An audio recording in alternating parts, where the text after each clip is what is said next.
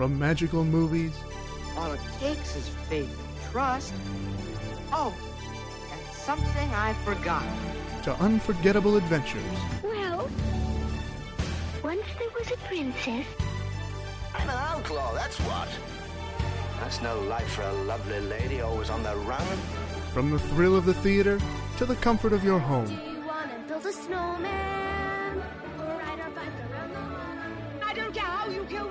The but do it! And do it now! You can always count on something new from Disney. That's why they call me Thumper. All the bare necessities, the simple bare necessities. Forget about your worries and your strife. Look! Have I got it? The magic feather! Now you can fly!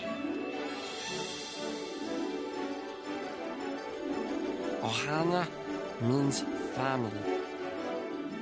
Just a sec. Buzz, will you get up here and give me a hand? That's very funny. I'm taking you to someplace pretty special. Flower queen and flow. Let the powder shine. you won't find him here. the king has returned. Join us for discussion and commentary as we open the Disney Vault with your hosts, Steve Glosson and Teresa Delgado.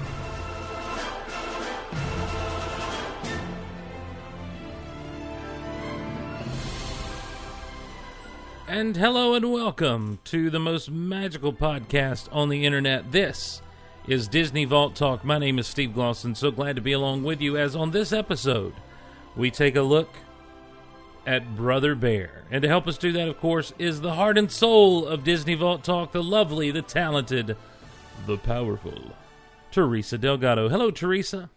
Hola. How's it going? How it's going? How it's going? Pretty good. Oh, well, here we are. We've man, we've rocked a Rebel Yell. yeah, that was fun. We've rocked. Now we're rocking a Disney Vault Talk, This is just as fun. and we're rocking uh, daily on the on the Gulliverse Mixler. We're rocking big honking shows, and it's just it's it's podcast. It's pod, podcast craziness around these parts. Mm. I bet you all of that is fun. It is all fun. We're all fine all here fun now. and games until someone loses an eye. That's. I don't know why anyone would lose an arm podcasting, Teresa. I know. I said I. Oh, are you gonna You lose know. an arm? No. no. Okay. Maybe I'll lose an antler. Mm, Mm. bless his heart. I know. Poor, poor guy. Bob and Doug McKenzie, ladies and gentlemen, losing antlers all over the place. Hey, Teresa, I finally saw Jungle Book. Woo! Okay. Go. I really liked it. Um, I think that the kid that plays Mowgli is probably one of the greatest actors of our generation. Uh, he's definitely cute as as he can be. Um, I, I kind of take offense that people say I reminded them of Baloo in this movie because Baloo is very. He kind of starts out kind of underhanded with the whole, you know, with the honey with the whole honey situation. Um, but I believe that my favorite moment and my favorite little pop moment was when, uh, when I popped, I should say, when I got really excited, is when, um, Mowgli is in the lair of King Louie, and there's just a cowbell sitting there. and that's in you know, and if you're wondering, well, Steve, why did you pop for that? What's so funny about that? Well, King Louie is uh, voiced by Christopher Walken. Christopher Walken, uh, a part of one of the greatest sketches ever on Saturday Night Live, which in you know, which involved a cowbell. cowbell. hmm I got a fever, and the only cure is more cowbell. And he said in his little song that he started singing, he was talking about being a Gigantopithecus It's and all this stuff. Yeah. I was like, look at all this stuff happening. This is fun. Yeah, so it was uh it was really, really good. And um I uh I, I I was impressed I was really impressed with the kid because he was basically acting against nothing. Mhm. You know, for the most part. And um and uh and and he just he sold it. he sold it all, and and so bless his heart, outstanding outstanding work by him. Now, did you like the realism of the the slashes on him and stuff? You know, you don't see any of that in the animated movie. Like when he gets clawed by the monkeys, like he's actually clawed by the monkeys. I didn't notice that. Ah, how? I don't know. That's crazy. You didn't see. I saw that and I was like, wow. I just I also thought it was funny when he got um when he got stung by the bees and he was complaining about it and Baloo's like rub some honey on it and lick it. and so he reaches over his back to rub honey on one that where it's on his back and Blue just licks it. I thought that was funny. that was good stuff. So um yeah, I look, it was good. I don't you know, given the option, I'll you know, I'd go after the uh the animated version probably more. Um for for no other reason than I like the songs better in the animated version. Makes sense. Mhm. Now, So- this is the law of the jungle, as old and true as the sky. You don't know it, do you? No, I listen, I only saw it the one time. And the wolf that shall keep it may prosper, and the wolf that shall break it must die. Ah, it's one of my favorite parts. I love it when they recite the wolf law. The what law? The, you you know what I said. Oh, bless your heart. Sometimes they're just words people can't say. Okay. Sometimes when we're taught. Hey, the uh, the Big Honkin' Show does Tongue Twister Tuesday every Tuesday. You'd enjoy that. Oh, great. Like, try to say Paul Blart Mall Cop really fast. Paul Blart Mall Cop. Okay, you did good. Good job. Good job Okay, on that one. give me another one. Um, you know what? I'd have to. Benevolent elephant. Not prepared. Seven benevolent elephants. Seven benevolent elephants. Keep trying. Did I not say it right? You did, but you said benevolent. oh, I did. Seven benevolent. What? Seven Ele- benevolent. Seven benevolent elephants. Seven benevolent elephants. 7 Mhm. benevolent evolent. evolents. Mm-hmm, mm-hmm, mm-hmm. That one stinks. I don't like that. My favorite one that I've discovered is can you can a can as a can or can can a can? Oh no. Mm-hmm. That one's fun. That's not so much a tongue twister. How much wood can a woodchuck chuck if a woodchuck can't chuck wood? Did you know woodchucks don't chuck wood? I did. That's a did. weird name. Um, well, I saw there was one today that surprised me with its difficulty. Um, broken blue crayon, but you say crayon weird. Broken. Well, that's not a fair one. You might as well put bowl in there. Broken blue Mhm. crown bowl. Three free fleas Three free fleas flew freely through the flu. flew th- freely through the flu. Three free fleas flew freely through flu flu flu. Mhm. Yelling yellow yeti. Yelling yellow yeti. Mm-hmm. That's that's not too bad. Um, this one was just fun when I, I just tickled me for some reason. Plaid pleated pants. Plaid pe- plaid pleated pants. Wait, pant pleated plant? What? Plaid pleated pants. Plaid pleated plants. No pants. Oh, pants. Burger burglar. Burger burglar. Oh man. Many an anemone sees an enemy an enemy. Many anemone sees an enemy anemone. there, you kind of trailed off there. I forgot what the words were. So I just made some up. Let's see. Would a wolf woof if a wolf could woof? Mm. Purple paper people. Purple paper. What? Yeah, Purple see? paper people? Purple paper people. People Pur- paper. purple purple paper people. Purple people eater? Purple Mm-mm. paper people. Purple paper people. People.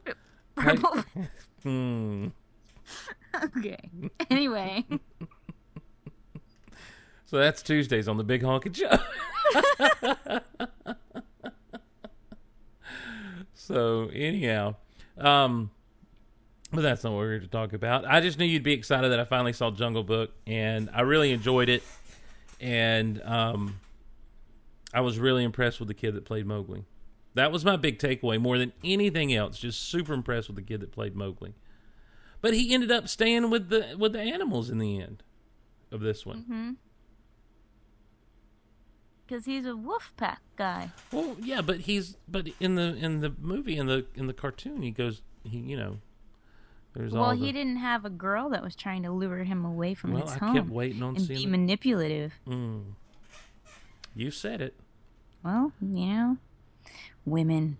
Well, you said it. Let's get into some emails. When you mail a letter, you can send it anywhere. On foot, by truck, by aeroplane, the postman gets it there.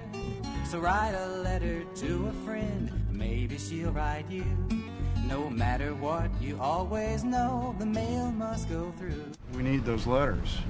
From General Lee, dear son, we're waiting for the Huns at the pass. It would mean a lot if you'd come and back us up. How can you read this? There's no pictures. Then I'll put that flea in a box, and then I'll put that box inside of another box, and then I'll mail that box to myself. And when it arrives, I'll smash it with a hammer. all right, Teresa, I'll let you take the first one. All right, we have Jennifer from Arizona. She said, Hi, Steve and Teresa. So glad you guys are back. I love your podcast. I really like how you guys bounce off of each other. I started listening with Lady and the Tramp, one of my favorites, and I've been hooked since. Your podcast makes me laugh and even tear up sometimes. Other than Star Wars, I like everything Teresa likes. Mm. I think we would be good friends. Uh, I try to convert all of my friends to being Star Wars people, so just fair warning. So you know. I- Looking forward to Lilo and Stitch, my second favorite movie after Lion King, and many more shows. Well, we hope you enjoyed the Lilo and the Stitch, Jennifer. I I say this, challenge accepted. I could turn you into a Star Wars fan. Oh heck yeah! hmm Um, today I had to do something with my church with the senior adults at my church, Teresa, hmm and it was basically a fish fry, and so it wasn't like a get fancy or anything, and so I didn't have time. It's a fish fry. It's not lint. fish fry. Listen, Baptists will fry anything and eat it together. It's not about. Okay. It's not about when it is. It's about we got fish. Let's fry it. Um, but we. But I'm. So I wore a hat, you know, and it was my Star Wars hat that you actually grabbed for me that day. Oh yay! And so, um, so I'm just, I'm, I'm sitting there. We were, we met at the church to go out to, over to what I call Shazabama now, um, Alabama, uh, the land of Shaz Bazaar. You know Shaz, and Shaz. and um, and so I'm sitting in my vehicle waiting to kind of follow all them out there. And this lady walks over to my car and she taps on the window. I roll it down a little bit. And she goes, "Whosa are you, sir?" And she just starts giggling, giggling. She's like, "That's my favorite Star Wars character." Jar Jar Binks. awesome. It was a fun moment. I It- saw your tweet about that. yeah. Um. all right. David Wahey chimes in to confuse us all. He says, "I heard you guys had a lack of randomly obscure and confusing emails from people named David. Being that my name is David, it was clear you were speaking directly to me, so I'm fulfilling my obligation to send you guys an email. I looked at the next few movies you will be reviewing to see if I could send you guys a timely topic email." But looking at the upcoming movies, I'm unable to email you guys about the upcoming movies because I know nothing about them. I expect other listeners will be equally in the dark on these. Good luck reviewing them. Well, thanks. I think I've beaten Baby Toes to death, so what should I talk about with you guys? Well, how about did we ever get the Baby Toes No. situation? Okay. I've always wanted to know why there aren't any attractions at any of the Disney parks themed after Wall-E. They could do something that's fun but also includes important conservation theme. Epcot and Animal Kingdom seem like great places for an attraction like this. Um, I'm also looking forward to picking up the Lego Disney Castle set. It's one of two Lego sets I'm really looking forward to. Well, what was the other at one? That it's like sold out everywhere. What? Well, what was the other Lego set you were looking forward to? I wonder. Just give me the information, David. That's all I ask. Glad to have you guys back after the break. Really, I'm just hoping Steve reads my email so I can trick him into saying you guys' name, you guys seven times. We'll make that eight times. Oh, he's talking about the guys. Ah, I got it. I see what he did there. I see what you did, David. Sneaky. See, he he t- he tweeted or something. Yeah, about the guys. and I was thing. like, I don't get it. because on on my other shows, Teresa, when it's just me talking, sometimes I'll be like, guys, blah blah blah blah blah blah blah, and I hate it when I do that. Why? Well, because I just it feels unprofessional to me, and I hear other podcasters do it some, from time to time, and I'm like, no, no, no, no, no, stop it. You know, it's it's. I'm okay with the feeling. It's a weird. It's just a pet peeve of mine. I- Guys isn't bad. No, it's Like, not. If you say um every two seconds like I used to before I started podcasting with you, where you beat the ums out of me, I did not beat anything out of you. You've taught me how to be a professional podcaster. Oh well, thank you. Yeah. Well, and so, guys, I don't think it's bad. well, guys. no one does but me. guys. No one does but me. But I hate it because it is a verbal pause, and I do um a lot too. And I've got to I've got to work on getting that back out of my system have as well. My, you know what my verbal pause is? What's that? Cool. Cool. my I've not really been listening is uh yeah. Um so- you trail off into La La Land because you're looking for toys to buy on eBay. That's sometimes not anymore. Can't do that anymore. Um, but I, but I do the, and I would kind of just, and I made it a bit because that's how I knew that I would stop it. And so I would made it a bit. So if I ever said, so anyhow, guys, oh, there I did it again, and I would just start to really just yell at myself or whatever, you know, meaning to be funny. Well, I start getting all these emails. Please don't beat yourself up about that. It's fine. We all love you. And I'm like, oh, come on. And so on the last episode of Goal, I mentioned that I feel like it's out of my system now. I feel like I've worked it out, and I wish everyone would just chill out. It's okay. I really do love myself, and that's why I continue to do these podcasts because I love the sound of my own voice and. And so that that was his point about that. So when he says I, I was looking, I was trying to trick him into saying you guys seven times, and you did it. Uh, you did it. But in the course, in in an email when you were actually talking about Teresa and myself, that's different because you were addressing us, and that's fine. That's fine. That's fine. Are you saying the Disney Castle sold out? It's been sold out like everywhere. I'm lucky I got mine. Hey, I got the email the other day and was looking, and they are. This is. I'm sorry. I probably shouldn't go down this rabbit trail, but I Oh, noticed no, they're bringing Star back Wars Lego sets. the big old Death Star. Yes. However, it's different. How different? So the I, I have tons of info on this How- because I'm friends with the manager of a Well, Lego store. Real quick though, let me just talk about how. Okay, how, go ahead. How different?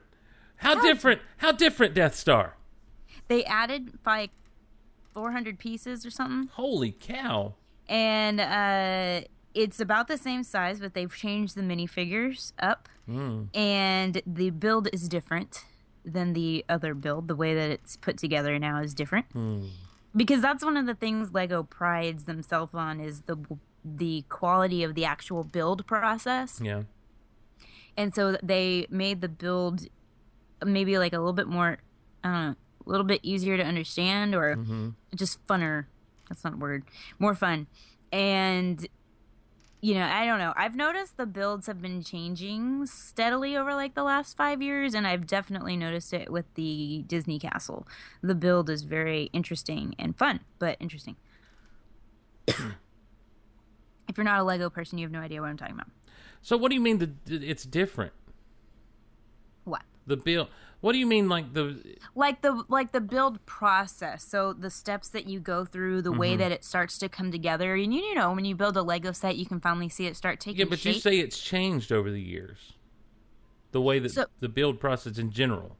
so what I've noticed from the sets that I've been building is that before it used to be like a piece by piece by piece and then you sort of bring it all together at the end. Right. They've started doing it to where it's almost like you're building on top of each other, you know, Right. so that it rather than you building like piece A, piece B, piece C, piece D and then everything connects to piece E, Mhm. it's like piece A builds into piece B, or like you know, right. bag one builds into bag two, bag two builds into build th- or bag three. So Mhm. it's like it's a constant progression, and it's a. I think it's cool. Yeah, I, the, I, I, I'm probably more into Lego than I need to be, as far as just my enjoyment of doing them. And I don't know how someone at my it's- cathartic. It is, it is. But I and I don't know how someone at my church found out about me enjoying the Lego. Um, but she came up to me the other day and she's like, "I hear you like Lego," and I'm like, "Yeah." And I was just kind of, I'm like, "Have you been listening to my shows?" And she, she says, "Well, so and so at this other church, he's really into Lego too. I think you'd be good friends." Aw, And I'm like, "Okay, thanks." So I got a chance to talk about Lego stuff with Andrew Kishino, who Mhm. was the voice of Saw Gerrera on the Clone Wars. Oh, nice. And after we did an interview for an upcoming episode of Fangirls Going Rogue, well, I I was the only one that could be there to record it, so it's Mhm. just me. But we were we started talking about Lego stuff, and we went like all crazy talking about Lego stuff. That guy loves Lego stuff. Anyway, just side just side note. Just. So uh, you were just having a conversation with him about Lego. Like there was anything to come out. We of had we had we had already done our interview, and then we were talking about just Star Wars stuff, I got you. and we started talking about Lego stuff. Mm. and uh, I had asked him if he had any of that kind of stuff, and he never did growing up because he grew up very poor. And so, uh, oh, and he, oh, Steve, you're gonna love the interview because he talks about getting his very first action figures ever, and how his they, you know, they were hand me downs from somebody, and his mom had to, you know, he knew when he got those two that he like his mom had bent over backwards to find them and he didn't even care that like they were paint scratched and that they were missing pieces and stuff because they were his first action figures ever Wow. and like it's a really it's a heartwarming toy story for any collector it's amazing I love collector stories because it always just fires me up to collect more. Mhm. And um, and with the old Rogue One stuff coming here soon, like this week, Teresa. i know Ugh. like thursday into friday I can't afford any of it. All right. me either Um, you're next. i think i'm up Yeah. All right. This email is from Lauren. She says, "Hello, hi, you guys. My name is Lauren. I started listening to your podcast last night. I love it. I grew up with Disney movies and I still love them. My favorites are Little Mermaid, Aladdin, Jungle Book, Lilo and Stitch, Mary Poppins, Jungle Book 2. Nice. King, Lion King 2, Simba's Pride. Me too. Love that movie. Oliver and Company, Lady and the Tramp, Aladdin and the King of Thieves, and Brother Bear. We're talking about Brother Bear tonight. Yay. My two favorite princesses are Ariel and Jasmine. Jasmine Jasmine taught me to question everything and to find my self-confidence, while Ariel comforted me through her music during difficult times. Now, Elena of Avalor has become my third favorite. I love everything about her. I also identify with Lilo because we were both were outcast and cast aside by our peers. Lilo teaches a valuable lesson, which is to never stop being yourself. Lilo is definitely the heart of her movie. It drives me crazy how most of the time, whenever people talk about Lilo and Stitch, Lilo gets left behind and forgotten in the conversation. It's ironic considering Lilo taught Stitch the meaning of Ohana. Ohana means family. Family means nobody gets left behind or forgotten. She deserves just as much love as Stitch. I listened to your episode for Lilo and Stitch first. You guys did an awesome job. I love the movie. I'll even go as far to say that it's in my top 10. That's not weird or anything. Mm-mm, that's no, actually yeah. That's like an, that's that's good. That's a great cool. movie to have in your top ten. I agree. My favorite theme of the movie is Ohana. I thought they illustrated it beautifully. I also appreciated the broken home aspect since I grew up in one myself. Lilo and Nani are definitely my favorite characters. I commend Nani for doing her best to provide for her little sister, and I love Lilo teaching kids and adults alike to be yourself. One of my favorite scenes is where Nani takes her little sister into her arms and sings her a beautiful Hawaiian song. Sitting in the theater 13 years ago, I remember starting to cry, my heart breaking for them. It didn't matter that I only knew a few words of Hawaiian, I still got the emotional impact of the moment. Then it doesn't stop there. The scene where Lilo is explaining to Stitch about how she and Nani became a broken Ohana tore at me some more. I think, I don't know, David Chase, Daveigh Chase, should have gotten an award for that performance. All in all, Lilo and Stitch is awesome. I was wondering if I could make a movie request for a future episode. Aladdin and the King of Thieves, please. That's another favorite movie of mine for personal reasons. Right back when you can, Lauren. Uh, we don't typically tend to write back. We just tend to read back and then uh, comment. Um, so Aladdin and the King of Thieves is one of the sequel films, and currently the sequel films are not on our to-do list because we have the regular films first and then Pixar. Um, and that'll be in you know take us the next five years, and then after that, we'll just have to see. This reminded me, for some reason, there's a shout out I've forgotten to give the past couple of episodes. Um, Christy Morris. I love her. She, uh, I met her at a wrestling thing uh, because her husband, Michael Morris, co-host or the host of um, the Cloud City Casino podcast on the Star Wars Report Mhm. Network, uh, his dad runs uh, an independent wrestling promotion over this way, and um, and so they were there, and we and and she came up to me and met me and and was like, uh, "It's so weird hearing your voice and seeing your face." I'm like, "Thank you." It's it's weird being heard and seen at the same time, but super great people, super cool people to hang out with, and and um and I told them the last time, one of the last times we were, I saw them at one of these events. I'm like, we need to hang out just regular because you know they're they're so close to where I'm at that there's no sense in not hanging out. But um, just want to give a shout out to her and say hello and thanks for listening. Yeah. And I'm sorry that I forgot to give you the shout out before now. Having said that, Chris Tipton. Tipton. Tipton. That's a new shirt. I forgot about that. Hello, Stephen Teresa. I decided to write in with a follow up to my previous email and revise my top 10 songs and movies. I've been a lifelong Disney fan and always will be. Disney was my childhood. Disney and Star Wars are easily my two biggest passions. But somehow during the 2000s there was a disconnect. I like to call it Lord of the Rings. Okay, fair enough. And I missed everything after Hunchback up to Wreck It Ralph. So I'm having an amazing time going through these films that I missed and finding several nudging their way into my lists. Also, this time I will adhere to your so called rules. Well, they're the rules that we had to adhere to. It's only right that you do. Top 10 films. Number 10, The Jungle Book, followed by Lilo and Stitch, Aladdin, Beauty and the Beast, Hunchback of Notre Dame, The Emperor's New Groove at number 5, Frozen, Hercules, The Lion King, and Robin Hood round out those top 5. Some exposition is needed on Robin Hood as to why it's my favorite. Besides the amazing characters, great laughs, and awesome songs, Robin Hood holds a very dear and special place in my heart as it was the movie I would always watch with my grandfather. We wore out the VHS, which I have kept to this day. It's one of my most prized possessions. We would always laugh the hardest at the antics of PJ and Sir. Oh, PJ! Since I last wrote in, my dear Paw Paw passed away, and it was it was and still is the hardest things I've ever dealt with. We were very close. Watching Robin Hood with him is one of my greatest memories of him. It is such an incredibly sentimental movie for me, and nothing will ever replace it atop my list. On to my top 10 songs. Well, let me just stop right there, Tipton, and condolences on the loss of your grandfather. And um, that's a great reason to keep Robin Hood at number one. Top 10 songs. Number 10, Son of Man from Tarzan. I'll Make a Man Out of You, Mulan, Why Should I Worry, Oliver and Company, I Want to Be Like You, The Jungle Book, Colors of the Wind, Pocahontas, God Help the Outcast from Hunchback, and here come the rounding out the top five. The Rightful King from The Lion King, instrumental track y'all played the last time I wrote in. Let It Go from Frozen, I Won't Say I'm in Love from Hercules, Everything from Robin Hood. I'm sorry, I just can't pick one. Oo-De-Lally, Crypt. Tipton, I almost said Krypton, but that's where Superman's from. And there you have it. Thanks for doing such an amazing podcast. It is easily my favorite. Keep up the great work. And that's from Chris Tipton from Tipton. North Carolina. Teresa, speaking of Krypton, Yeah.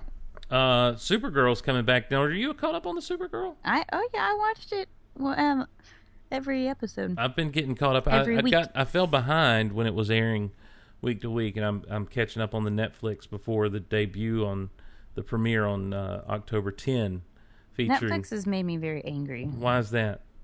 because they won't put up season two of The Flash. It should be out there. It's not. It's coming soon then. Well, I need it so I can get ready. And not only that, but Superman is coming to Supergirl. I in know. The season premiere. Have you seen those? Have you seen those previews? Yes. Oh, I, I'm excited. I mean, you know, Oh, come on. Supergirl's better. Okay, I mean that's fine. Supergirl's best. I mean that's fine. That's fine. You're just saying that because you're a girl. No. Oh. Hmm. Don't you mansplain to me. I don't even know what that means. Uh, no big deal. What's Jess got to say, Teresa? Treasure Planet. Tre- That's it. Treasure Planet. Treasure Planet. Okay. Treasure Planet is one of the Disney movies that I'm not sure when the first time I watched it was, but it is in my top 10. It has a great cast, and I love the way they told the Treasure Island story in a unique way. The post Renaissance era of Disney has a few of my top 10 Disney films in the list, with The Emperor's New Groove and Atlantis The Lost Empire being included along with this one. After Brother Bear, my interest in Disney films kind of died out until Tangled came out. I still love the old ones, but the other films they were putting out just didn't seem like something that would hold my interest. I actually need to track down the next five Disney films on the list because I have never seen them. I know I'm a little late to the game, but I figured I'd send in my top 10 Disney songs. It went by the rules you had set up. Why, thank you. Thank you so much, Jess.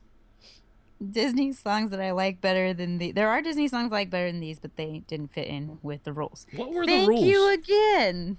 What were the rules? They had to be in the film proper, hmm so it couldn't be any credit songs. Uh, And that was it, right? You couldn't have more than one song from one movie. Gotcha. Okay. Okay. So 10, Trashin' the Camp from Tarzan. 9, Prince Ali, the reprise from Aladdin. Number 8, That's What Friends Are For from The Jungle Book. I Won't Say I'm in Love from Hercules at number 7.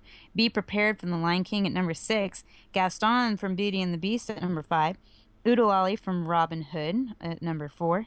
Number 3, Why Should I Worry from Oliver and Company. Number 2, Friends on the Other Side. Yes! From Princess and the Frog. Oh, I love that song. And then number one, The Court of Miracles from Hunchback of Notre Dame. Awesome! My songs tend to sway more towards the villains, and honestly, I don't think there is a villain song I don't like. Even though I haven't seen The Princess and the Frog, Friends on the Other Side is my favorite villain song. You need to see that movie, you'll love it even more. I couldn't remember for certain, but I thought that in one episode Teresa had mentioned that she liked Newsies. If so, I was wondering if you were a fan of the movie or if you've gotten into the stage show as well. If not, I highly suggest checking it out. I saw it on tour twice last year and can't wait for it to come back to my area because I will definitely see it again. Newsies is my favorite film version of a musical and my favorite stage production as well. I'm super excited because they're going to be filming the touring stage production of Newsies next week and releasing it next year at some point. It will have the touring cast, and they are bringing back some people from the original Broadway cast, including Jeremy Jordan from Supergirl. Oh, I love him so much. And so there is a superhero geek connection to Disney. He plays Jack Kelly and he is fantastic. Well, my email's gotten a bit long. Can't wait for the next episode. Jess, I do love Newsies. It's actually opening night of it is in Austin today as we record this on September 27th. Oh, wow. Unfortunately, I'm not going to be able to go. I didn't get my schedule planned out right for me to be able to be there. So I'm going to miss it. And I'm sad because I absolutely love Newsies. Love it. It's the best. I figured when she said, I I think you said you like Newsies. I almost said, yes, of course Teresa likes Newsies. Of so does Sarah. Woloski, and she's in the chat right now. Hi, Yes. Sarah. Hello, Sarah. Welcome. Welcome to the chat. All right. Really quickly, Matthew Marks. Hi, Stephen Teresa. It's been a while. Been a while since I've emailed. You're welcome. I didn't realize you had hit your 50th anniversary until listening to it. So, congratulations, you two. I'm proud to have been listening to the show from its inception. I can't say that about a lot of shows. I've really enjoyed hearing about all the Disney movies going back to the beginning. I hadn't really heard of the package films before, even though I'd seen some of the shorts from them. Listening to talk about all the movies renews my love for all things Disney, and your show came along at a perfect time for me to start showing these Disney movies to my son.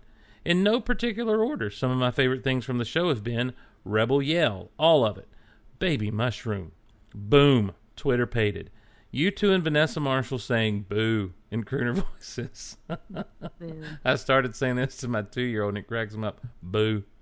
Um, me being technically right about Flynn Eugene being a Disney prince, me being totally wrong about Frozen being a good movie, and Teresa changing my mind. Swinnemer, penguins on my body. Can't wait to hear what the next 50 episodes bring, and that's from Matt Marks. Well, Matt, thank you, and we've enjoyed proving you wrong, proving us right, and um, giving you things to make your child laugh. He had a, and you know what? It makes me sad that he had a great idea of what were our favorite things, and we didn't even We did talk a little bit about that on the show, a little. at the opening. It's fun. It's fun. He, I like it. Boo. There'll be many more epiversaries to come. Many, many more. Okay, and our last email for tonight is from Heidi. All right, it says, "Hey Steve and Teresa, I've been subscribed to your podcast from the very beginning, but I have a huge backlog in my iTunes, and finally started listening to your episode about a month ago. I'm still working my way through. I'm on Make Mine Music. Well, Oh, enjoy that, a- Heidi. yeah, have a blast. If I'd have known that, we could have just held off on this email for a while. Yeah, I know. Shazzy, Shazzy's in the chat. Oh, I'm still working. Okay, I had to skip ahead and listen to the Emperor's New Groove episode. Teresa, you'll notice that my email address is hjcuscotopia. This may has been my online screen name for years, pretty much since the movie came out. This was my very first email account. Anyway, I'm so excited that Steve has finally watched The Emperor's New Groove. There were many times back in the Starkville House of L and Skynet days that Steve would read a comment from me and butcher my screen name because he had no idea what it was. The Emperor's New Groove is my very favorite Disney movie. I love the quotability so much. My nieces thinks it's hilarious when I do Yzma's whole thing about turning Kuzco into a flea. First, I'll turn him into a flea, and then I'll put that flea in a box, and I'll put that flea in another box. That's not a part of the email. I'm just saying. I. I need to stop real quick. You never told me I was butchering your screen name, Heidi. All you had to do was just send a quick email, say, "Hey, Fatty, you're butchering my screen name." I'd have stopped. But Heidi has been around. Heidi has been around since the old Starkville House of L days, which um, I don't know if this is the appropriate place to mention it, but maybe, just maybe, Starkville. It's coming back. Okay, there it is. Sorry. Go, go ahead. Still your thunder. Okay. Um, not only is it funny, but it has a great message about friendship. I'm glad it wasn't just another romantic comedy musical. I've been so excited at Salt Lake Comic Con in recent years because someone is always cosplaying Yzma Kronk and Kuzco. There was even a Pacha, Chicha, and theme song guy one year. This movie isn't talked about a lot, but has a group of very dedicated fans. When Patrick Warburton came to Salt Lake Comic Con, I was so excited to get his autograph. I got to his table and his autographs were 50 bucks. I thought that was a little steep, but it's Kronk. So I decided to go ahead. I went to choose a photo to have him sign, and the only animated pictures were from The Tick. I know he's much better known for that, but come on. I walked away with no autograph because I've never seen The Tick and couldn't believe he didn't carry Kronk photos. Anyway, I'm true. Is he more well known as the Tick? I don't know. Hmm. Anyway, I'm truly loving your podcast. I love that you also take little talk a little about the parks. My family are DVC members. Woo woo DVC, 25 years in the house. So, I mean, I haven't been a member that long, but it's 25 years old. So we do a Disney. We do Disney a lot. We're closer to Disneyland than Disney World, so I've been there a lot more. I love both locations so much. I'm going to send in my top 10 favorite Disney movies list next time. Have a magical day. Heidi, i.e., Cuscotopia. Thank you, Heidi. It's good to have you along on this journey as you were with the Starkville and the Skynex, and we appreciate it. Heidi's a long time listener to some stuff, and and I, it was really cool to see your email pop up in the Disney Vault Talk email because um, it's like it's like old friends coming around. So good to have you on board. Uh, we mentioned that Shaz Bazaar of Techno Retro Dads was in the chat. If you're listening live, ladies and gentlemen, um, and we say welcome to him. We're glad to have him there. I also want to give. I, I don't know why we're all of a sudden doing shout outs tonight, but that's fine. I also want to give a shout out to a to a dear friend who uh, I have not seen in a long, long time. It feels like Leah Edwards is in the chat. I call her Stitch, and so and it is because of Lilo and Stitch that I call her Stitch. So it's good to good to see her hanging out with us. Also, well, why we're doing this? Mhm. go ahead. Well- you go. We might have the same idea. Go ahead. no, I, we definitely don't. Go ahead. Oh. Hi, Anthony Rice, Love Fox, Wendy Cooper, Cliff Barnes, Mama Lowe, Seth Howerton, Elena Avalor fan, which is Lauren, Anthony, Alyssa, um, Dean, Sarah, Justin, Shaz, Leah, and three from elsewhere. It's all good to have you. But Shaz is in the chat, and lately on the Big Honkin' Show, I, the other week I kind of went off on the pumpkin spice situation that happens every fall. Oh my God, there's pumpkin spice everything. Stupid cereal, Yeah. stupid coffee creamer, Yep. Yep. stupid toothpaste. And and Shaz has been like pumping out parody songs for the Big Honkin' Show left and right. And um and I got a pumpkin spice one. we did. I got to I got to collaborate. He allowed me to to jump in and collaborate on one. And um I thought I would uh maybe play a little bit of it for you. now? Yes, please. Okay, here we go.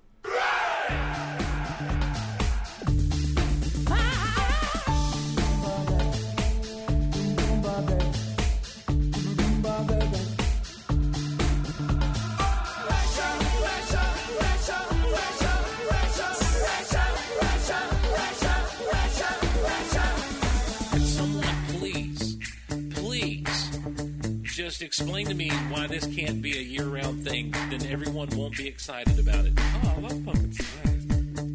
I love pumpkin spice. Pumpkin spice is the best. Everyone likes pumpkin spice. Stop, salivate, and listen. The flavor's back.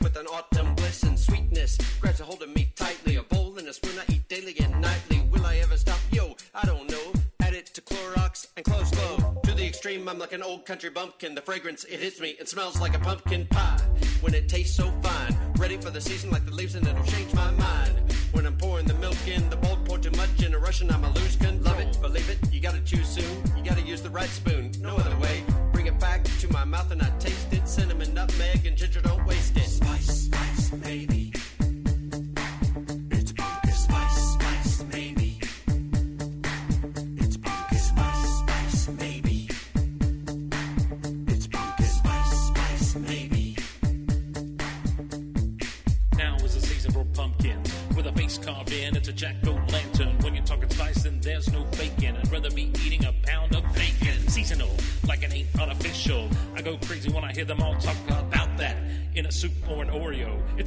and they put it in froyo rolling it up in some dough with cinnamon, but only for show. The yuppies on standby at Starbucks in the line. Did you stop? No, I just drove by, kept on pursuing to the next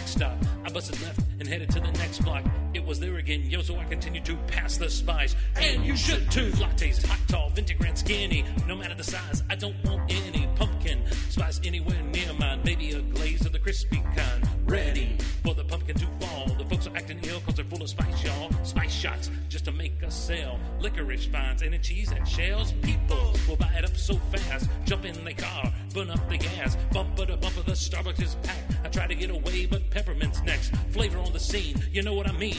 They get to winter, and it's all that they scream. This is a problem, yo, I can't solve it. But check out the hook while my boy Shaz revolves it. Spice, spice, maybe.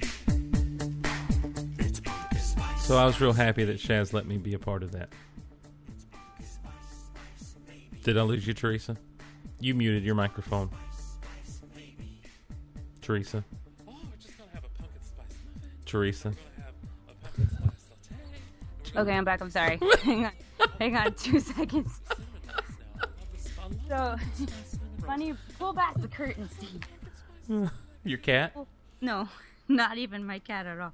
Uh, I lost my headphones. Oh.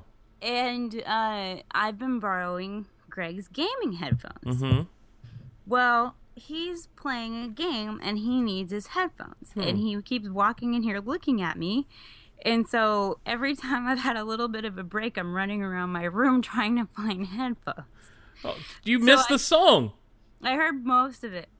So I I ran to my desk drawer and I found a old pair of iPhone headphones that were still in their wrapper. Nice. I was fighting the rapper trying to plug him in and then I ran out and threw his headphones at him and ran back in. and so I'm out of breath. Nice. Nice. Well, let's But give you. I heard I heard a whole lot of it and it was hilarious. I wanna I want to have that on my iTunes. Well, it's uh, it, it closes out. I, I faded out early. It closes out with several bits that were done on the different shows. Shaz and Uh, can you play the end again? one moment, please. Let me get there. Here we go. Baby. It's Pinkus Spice Spice Naby. Oh, honey, are there other pumpkin spice action figures? Yes, mommy, they're all pumpkin spice. Let's buy the storehouse. Oh, give me a pumpkin spice add-on. It's only three hundred and ten dollars. this year, Force Friday becomes Pumpkin Spice Force Friday. I'm sick and tired uh, already. Already sick and tired of pumpkin spice lattes, pumpkin spice donuts, pumpkin spice. You know your mama's. All this. I'm, I'm tired of it. I'm sick and tired of pumpkin spice. Whatever. Just have it year round. Guess what? It's an artificial freaking flavor. So why don't you just go and suck an egg, you egg suckers? It's like the pumpkin spice. I'm indifferent. I'd rather have pumpkin spice sweets. I'm indifferent. I'm mad. I'm indifferent. I'd rather have pumpkin spice sweets. You're a millennial. This person who wrote that is a millennial. I bet you cry at like stupid stuff in life too. Well, have your pumpkin spice sweets. It's freaking fall. You shut up.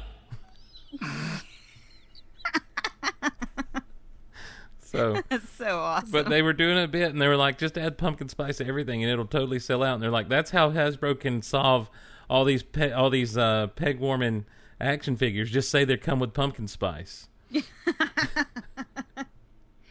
Pumpkin spice spin. Exactly. No, pumpkin spice Constable Zuvio. Uh, They'll be like- smell it, scratch and sniff. They'll buy them all up. They'll buy them all up. It was it was fantastic. Oh my Lanta, blessed cheesemaker, please email those one, two, three, four, five words to me, please, so that tomorrow I can do. I can talk about that. All right, uh, Disney Watch. Hey, watch it, watch it, watch it. Watch yourself. Miles, who goes there? Watch it now. Watch it, watch it. What's up, my boy. Disney Watch. All right. So we have a couple of videos for you guys that we're going to play. Um, do the second one first. Okay, all right. So basically, Ellen is awesome because she's like the best TV show host person ever. Anyway, she had Tom Hanks on her show. So we all know who played who. Tom Hanks has played Woody. Dor- uh, Ellen has played Dory. Anywho, he starts telling a story and they get into a discussion about, you know, just have people close their eyes and they do a bit where Woody meets Dory. And it's perfect for a podcast because you don't need to see anything for this. Four yeah, already. We did the Toy Stories. Have you ever have you ever done this? Have this ever happened to you? Uh, you're, you're, you're, you're, you're, you're fabulous Dory, right? I'm and Dory. there you are. You're in an elevator, and somebody walks in with little kids, and they say, "Oh, Dory, Dory, this is Dory. Say hello to Dory. This is Dory." and a little kid sees a lady with white hair and blue eyes. Uh-huh. So that's that's not Dory. Did, do you make them close your eyes? Close their eyes and then speak to them like Dory? Like don't- if I was to close my eyes, go ahead, do it. Uh, hi, Tom. How are you? It's Dory. I, I, I make, I make. We could, we could actually have a, we could have a Pixar off right here. Oh, you want- Yeah, you want wanna try it? Right. Yeah. Everybody, close their eyes. Close your eyes. Close your eyes. All right. And imagine Woody. Close your eyes, man. There you go. And now imagine you're in Pixar land, and Hey, I'm going to swim over here. You want to come with oh me? oh my God, look at this fish, Buzz, Andy, look at this fish. It's right here. Yeah, but I just want to keep swimming. Come with me. Where are you going? Shouldn't we get you into the aquarium back in Andy's room? What? Who are you? I don't even know who you are. Hey, my hat. Where is my hat? I have lost my hat. I know where a hat is. I've seen a hat. Take me to the hat, please. Come on, guys. Dory's gonna take us by my hat. What hat? I don't know what you're talking about. I, I need my hat. You said you had my hat. Who are you? I'm It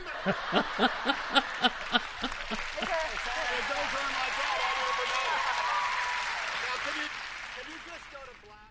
Is that See how perfect is that? Oh, that was fantastic.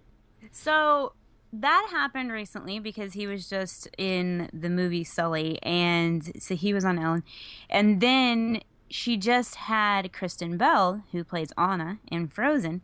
She had Kristen Bell on the show because she has a new a new TV show out called The Good Place. It's actually pretty awesome. And uh, there's an interaction between Anna and Dory.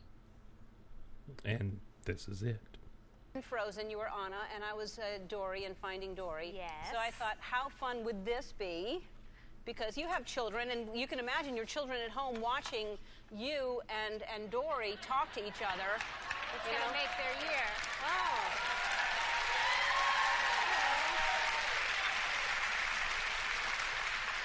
Hello. Hi, Dory. I'm Princess Anna. Hi, I'm Dory. Who are you? Princess Anna. I'm Dory. Hi. Hi. Do you want to build a snowman? I'd love to build a snowman. Great, let's do it. I'm Dory. Who are you? Wait, what? What? I'm Princess Anna. Hi, Princess Anna. I'm Dory. Yep. I heard ya. Want to build that snowman? Let's build a snowman. What snowman? End scene. Okay, that's that was very good. You know what's interesting about that? I watched that one earlier, and Mhm. now listening to it back without watch without seeing it, it's much better when you don't see it. You just well, hear it. what I love is that you are like you see just how good Tom Hanks is at just rolling with stuff and bringing the best out of other people. Kristen Wiig is great. Uh, not Kristen Wiig. Kristen Bell is fantastic. My, my best memory of Kristen Bell and Ellen is when Ellen made her cry by thinking she Oh, was about to bring sloth. a sloth out. Yes. She's like, "No, we don't have a sloth here." so. But I just thought that was really cool. It's Mhm. so cool when you get to hear the voice actors doing, and and they don't even have to change their voices because it's very much them. All right, so these next two things, these are about a movie that came out on the 23rd, I believe, and it's The Queen of Katwe. This is a Disney film that really hasn't gotten a ton of press, but it probably is going to be one of Disney's best movies that they release for the entire year. And it has two Star Wars people in it. David Oyelowo and Lupita Nyong'o are both in this movie. If you haven't gone to see it yet, which I know a lot of you probably haven't, please make it a point to go and see this. Spend your money on it. It is all about a girl that um, it's a real, it's a true story. It's a like, big time true story. There's a girl um, who is from a slum called Katwe in Kampala and she becomes an international chess champion under the guidance of a local missionary. And it is a movie filled like filled with all kinds of just awesome messages. And I wanted to talk about this a little bit, Steve, because faith Mhm. is huge Mhm. in this movie and this girl's Christian faith that leads her down her path of becoming this, you know, just amazing chess champion. And so I put in a link here. It's for a a website that's from the Baptist Press. Sure. And they talk about the Disney film has a true tale of Christian faith. And they say that Disney maintains faith elements in telling the story of a young, I don't know how to say her name, Phiona, I'm going to call her, Mhm. who learned chess through the evangelistic sports outreach ministry and became a national champion and subject of the Queen of Katwe book that precedes the film. Hmm. And they said, quote, we're actually ecstatic because we believe the movie is going to be a tremendous bridge between the faith-based approach to restoring hope and transforming lives and the humanitarian approach that normally a Disney company would accentuate more so. They said it continues, so we see those two approaches kind of coming together and maybe not as overt a fashion on the Christian side, but it's definitely there. You can't walk away from from viewing the movie if you're intelligent and not realize that there's a faith element that's transcending through the process. Cool. And I thought that was really cool that Disney decided to do this story. It is. It is. And uh and you know, the interestingly enough, the sports outreach ministry based there in Lynchburg, Virginia is based out of the church um or based out of the same area in the church where I went to college there at Liberty University. So that's pretty cool. It's pretty cool, I guess. Well, and you know, David Oyelowo says in this article from the Hollywood Reporter, he said that I'm trying to find it again.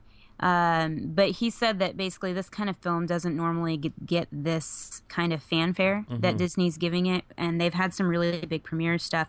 I think Sarah and Richard from Skywalking Through Neverland got to go to a preview of this movie, and I'd love to know what they think about it.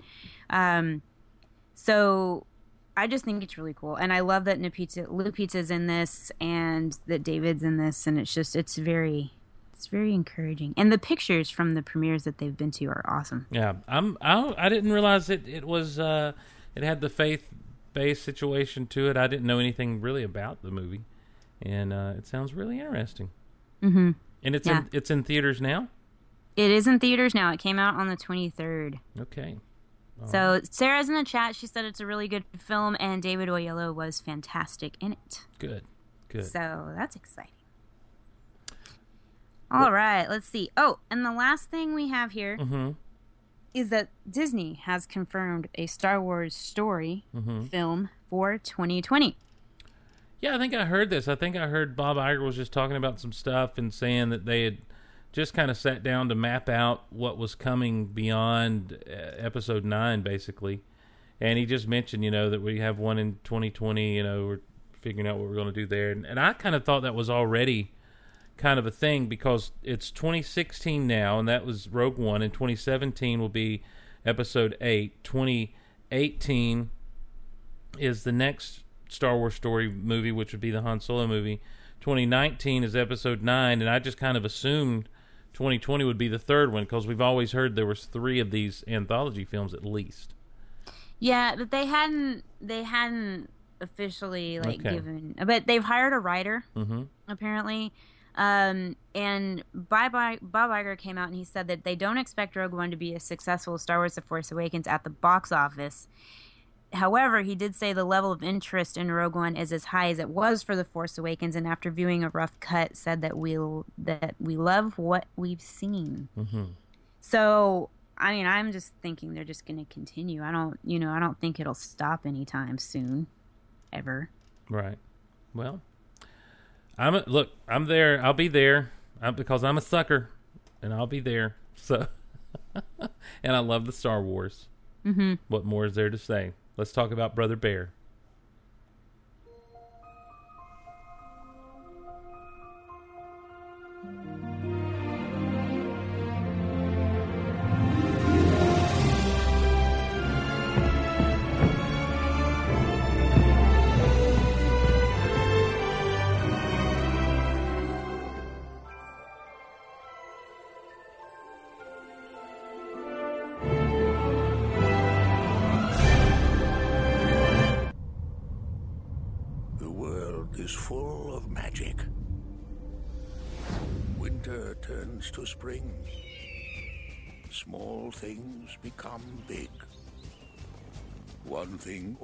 Changes into another. Walt Disney Pictures presents an all-new motion picture event. we there yet? Don't make me turn this formation around. You have no idea where they are. You just talked. Just back away, real slow, like. What's going on?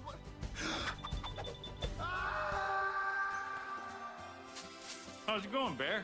I'm not a bear. Well, gee, eh? You're one big beaver. No kidding. I'm a man. I was transformed into a bear magically. But crazy. Gesundheit. Do either of you know where the lights touch the earth? Yeah. No. Uh, no. Hey, I know that place. You do? Yeah, follow me. My name's Koda. Stay with me. Koda.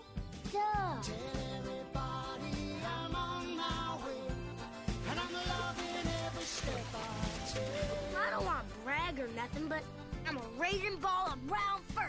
Oh, really? This November, And keep all that cuddly bear stuff to a minimum, okay, kid? The truth is, I got separated from my mom. see through another's eyes, Those monsters are really scary, especially with those sticks. feel through another's heart, Koda, don't be afraid. and discover the meaning of brotherhood. I always wanted a brother. Koda! Peter, look out! Featuring songs by Academy Award winner Phil Collins.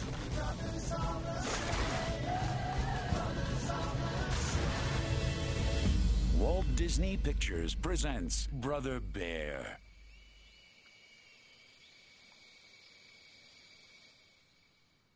So, Brother Bear. This movie is a prequel to Pocahontas. Now, before you go all, Steve, you can't say that just because blah, blah, blah. Look at Tahana. Not only does she have a fun name to say, Tahana, but she looks like a talking tree. She became the talking tree in Pocahontas. Also, there's saber-toothed tigers and woolly mammoths, so you know it happened way prior to Pocahontas. Anywho, Brother Bear actually takes place in the far north, and it's kind of a depressing story when you think about it. A guy kills a bear who kills his brother, then he is turned into a bear who his other brother is now trying to kill because he thinks that the bear that he is is trying to kill his other brother who he actually killed Kenai, who's the guy who's a bear. Um, this is all getting crazy. Kenai, the bear man, meets Koda, a little bear who's been separated from his mother. Spoiler alert: who Kenai killed. He tells Koda, and Koda is sad, and then in a climactic moment when his brother Kenai is transformed back into a human, only to choose to be a bear, so Denahi, the brother who was neither killed by a bear nor became a bear, is left to spend the rest of his day with no brother. You want to know what the really depressing part is? No bear slapped any other bear to show that bear love. Missed opportunity, Di- Disney. Missed opportunity. This is Brother Bear. And here's Teresa with some history.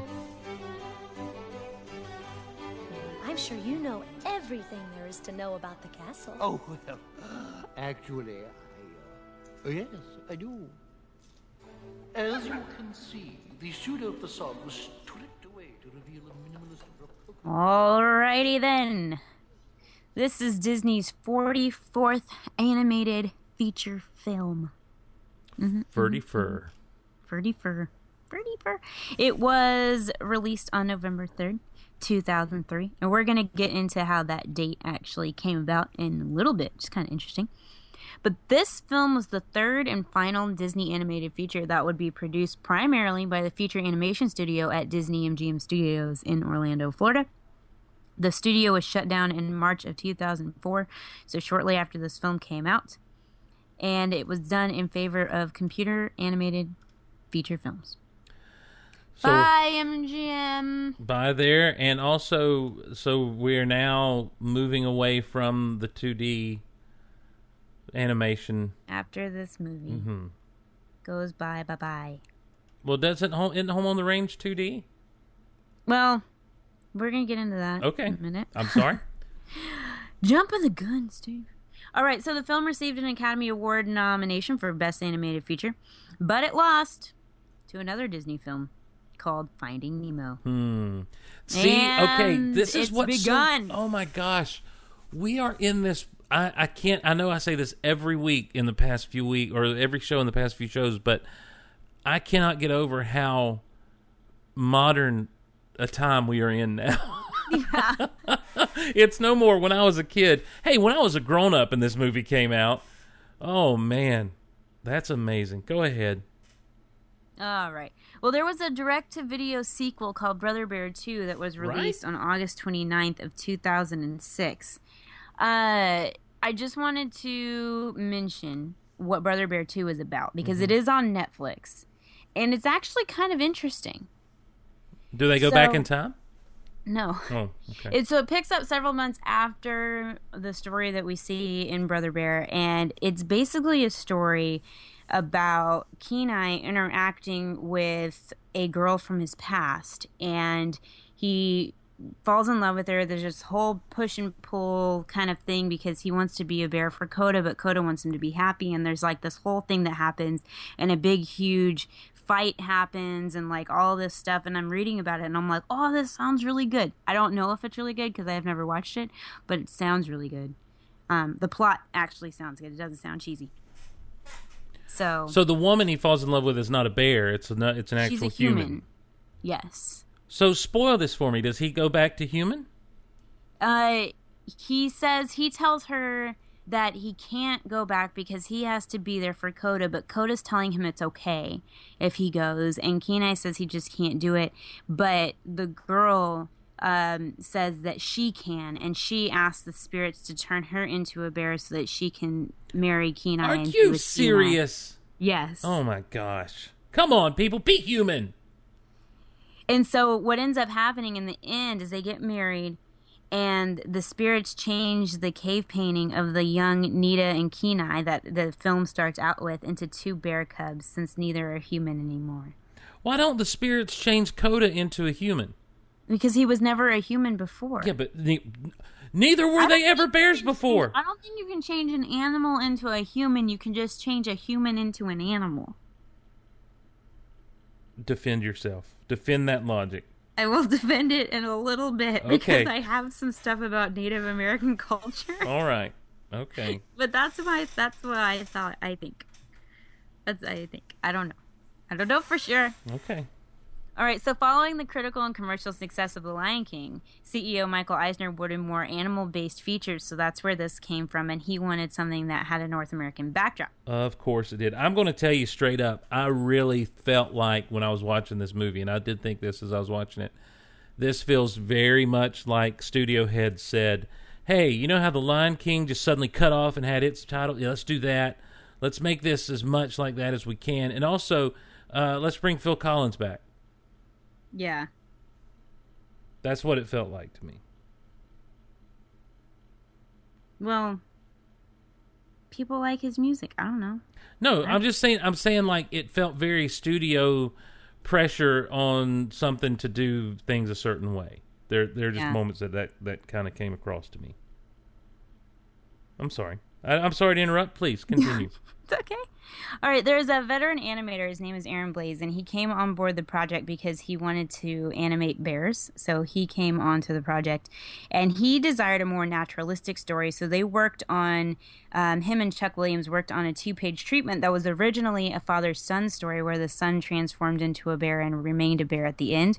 This, what I was trying to find out if this was a Disney-created story or if it was like a legend that they transformed into a story. Mhm. And the more and more I research, the more it seems like this is actually a Disney created tale. Oh, an original opposed to- story. yeah. Cool. Which is cool. Um, they did take some stuff from different places, but I think this is purely something of their own creation. So after the project was greenlit, the story artist went to a ton of places. They went to Alaska, where they traveled to the Valley of 10,000 Smokes and Kodiak Island.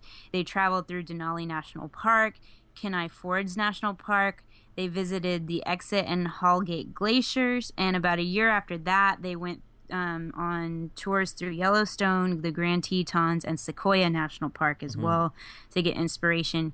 And around the year 2000, the story evolved into a tale where a young man is taken in by an older bear, and he was supposed to be voiced by Michael Clarke Duncan. The late great Michael Clarke Duncan. So the film is traditionally animated but includes some CG elements such as the salmon run scene and the caribou stampede scene. Um, the layout artist Armand Serrano um, said that the drawing process of the film they had to do life drawing sessions with live bear cubs and also outdoor drawing and painting sessions at Fort Wilderness in Florida three times a week for about two months. So I was like, "Hey, that's like they what they do with Lion King when they brought Yep. a lion in and Yeah. stuff." And Bambi. And, I wonder if they went to talk to that bear man who has the bears. I don't know. That like he raises the bears and they're nice. He's a man I want to meet one day because maybe he'll let me play with his bears. Hmm. So, Brother Bear was originally slated for a spring 2004 release, while Home on the Range was scheduled for a 2003 release. So, they were made around the same time. So, that's why we have Right. 2D animation. So, that's your answer for that. But Disney announced that Brother Bear would release in the fall of 2003 instead, and they would push back Home on the Range.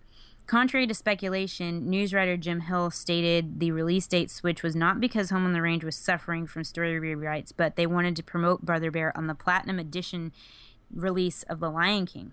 Mm-hmm. So they were, you know, trying to build on the animal thing. Right.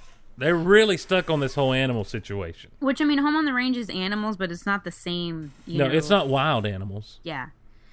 On July 15, 2003, Disney announced that the release date would be moved up by one weekend from its previously scheduled slot of November 7th. However, instead of opening on Halloween, the film would be released on Saturday. So they didn't want it released on Friday, Halloween, because that could hurt its Hmm. people going to see it. Yeah. So they did it on Saturday, November 1st, 2003.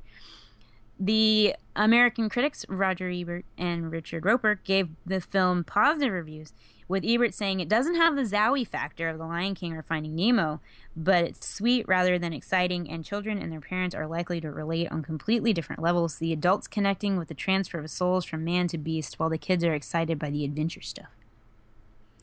It grossed 18.5 million opening second behind Scary Movie 3.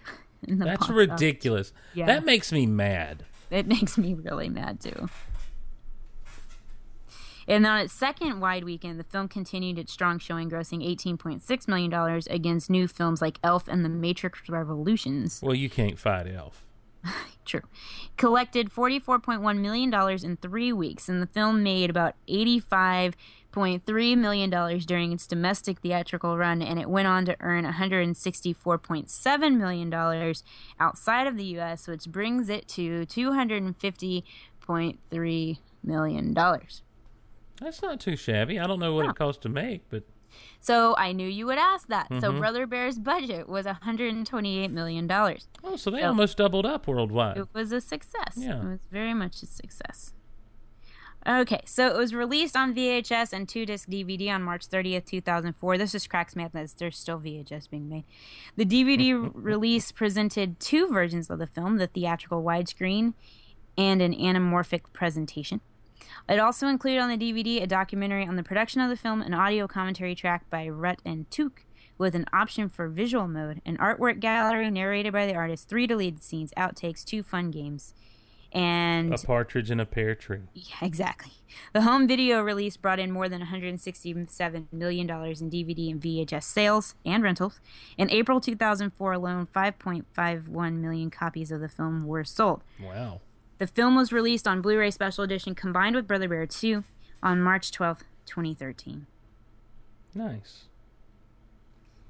So it's still out there, and it's actually on Netflix. Yeah, it is As- on Netflix. so That's you, some you good can see. Brother Bear and Brother Bear 2. All of it. Fun facts. Woo! Say it proud and geek out loud. It's fun facts. Well, here we go. Fun facts. All right, so much like contemporary animated films where most of the cast members record their voices separately, Jeremy Suarez and um, who is it? Joaquin Phoenix. Joaquin Phoenix. Yeah, They voiced the roles separately, but they did do a couple of recording sessions together. Um, which you know what I don't I don't understand why in animated films they don't record together. It drives me because in in films a lot of times they're using big name stars Ah, and so they're working around their their schedules for other filming and stuff to come in and record on a day or two or three hmm Now the um, Dave Thomas and Rick Moranis who did the Moose Brothers, Mhm. Rutt and Tuke, they did record together. of course they did well they recorded to get they recorded those characters originally together hmm bob and doug mckenzie do you know about those guys Mm-mm. Uh, they were from. I want to say they were off of SCTV. Someone correct me in the chat if you know better than I do. And what it what it was was that they were those guys. They were basically the Moose characters, but they were just like dudes, and they were the McKenzie brothers, and they would they were very Canadian and all that kind of stuff. So same kind of Mhm. humor, same kind of stuff. Like only here they're animated as mooses instead of sitting there in toques and and drinking coffee and eating Tim Hortons donuts. Mm, The Hoosers. got it. I didn't know about those people. Yeah. Rick Moranis and what's his face? Dave Thomas, founder of Wendy's. I can't be him. Oh no, not the same Dave Thomas. Okay. So Michael Clarke Duncan did do vocal performance stuff for the film, and they liked it so much that they put Tug, the de facto leader of the Bears, the big, huge, huge bear at the Mhm, Salmon Run. They wrote him into the film so that he could stay a part of the film. And then the lines between Koda and Kenai, I don't care that you and Binky found the world's biggest pine cone ever. And then Koda says, first of all, it's not Binky, it's Bucky. And it wasn't a pine cone, it was a pine nut. Those were actually improvised lines. Wow. Yeah. Um, because apparently Joaquin Phoenix messed up the line, so Jeremy Suarez just ran with it. And this was one of the days they were there together. Yeah. Okay. The only traditionally animated movie, this is the only traditionally animated movie in the Disney canon to include the black and orange Walt Disney Pictures logo in its initial release. Really? Yeah. Hmm. The logo was first used in 2000 and only lasted until 2006 when an elaborate CGI logo was unveiled during the opening of Pirates of the Caribbean Dead Man's Chest. I remember that. Mhm. I remember like, wow, that's real. I remember watching, it, being like, that's really cool. hmm I love it when they change it up. And now you get the one where it's kind of like you're almost going over all this open land into the castle. hmm You know? Yep. Cool. And and you see all the different elements of Disney in the background. Mhm. I'm I keep waiting for him to have a Tie Fighter fly through, That or, an- be or an so- X-wing. So cool. They should do that. They should totes totes do that. This is one of the few Disney animated films that actually takes place in America. You know, go ahead. Well, it's in Alaska. Mm-hmm. So that counts. The others include Dumbo, Bambi, Mhm, mhm, Lady and the Tramp, The mhm. Rescuers, uh, The Fox and the Hound, Oliver and Company, Pocahontas, Lilo and Stitch, Home on the Range, Meet the Robinsons, Bolt, and Princess and the Frog. So, I mean, honestly, there's not that many. Well, that's twelve you just named. Yeah, out of like, Forty-four at this point. So Wow. a quarter. but some of these aren't, these don't count. So we can't count Home on the Range forward.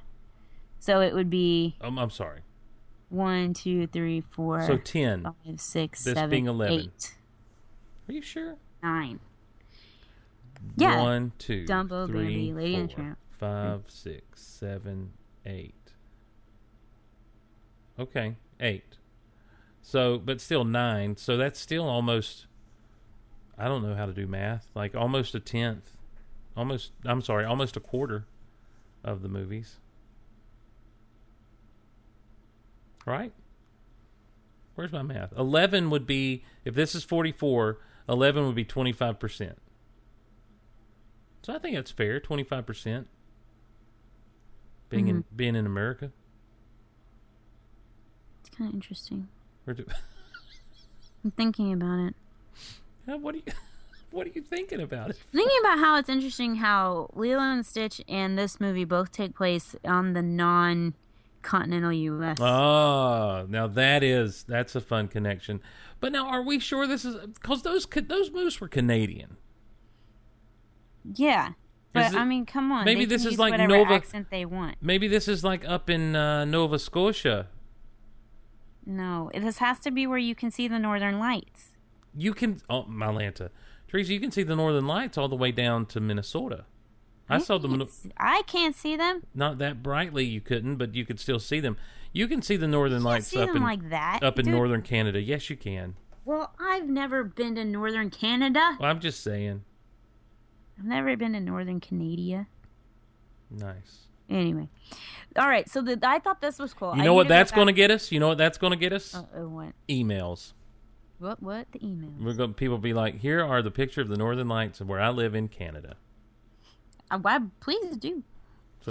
Um, this is an interesting fun fact. Uh, the cliff where Kenai kills Koda's mother, then changes into a bear, is shaped like a bear's head. I did not notice that. I didn't notice it either. I need to go back and watch it. And in the various vignette scenes during the end credits, Kenai is shown drawing a crude stick figure on a rock while he's drawing a, a moose, I think. right.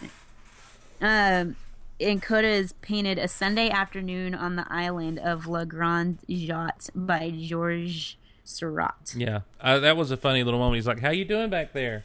Okay, I guess. yeah, that was a fun, fun little bit. Fun little bit. So, what'd you think of this movie overall?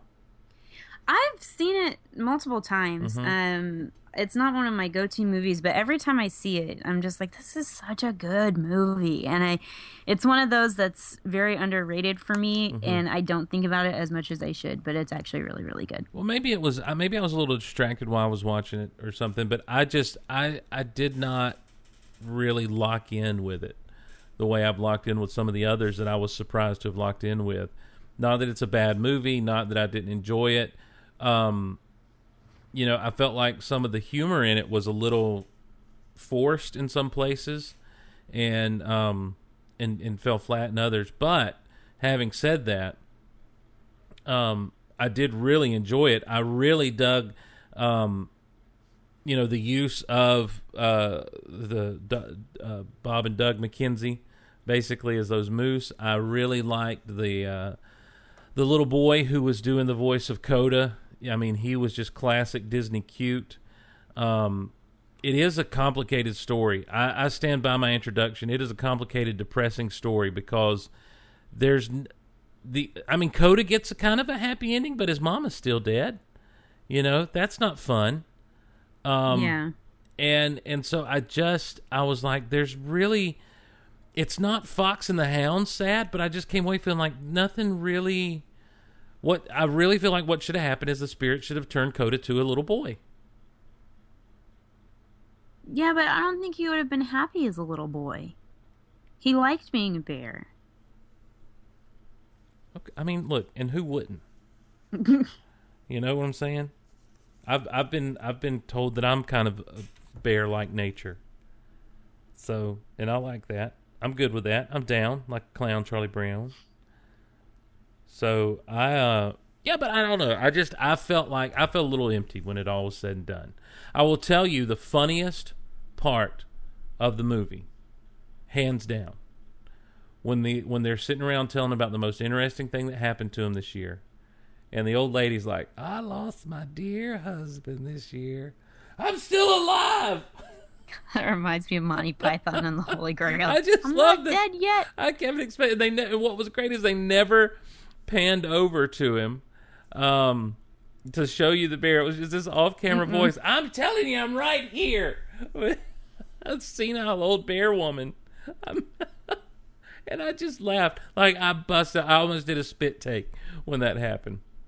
Oh, One of my favorite parts, and they show it at the they show it in the trailer, is when um Kenai wiggles his tail to figure out he's a yes, bear. that was funny. That was funny too. It was this the it was the zoom in on it and everything, and then the cut back to the ah. Yeah, that was a good.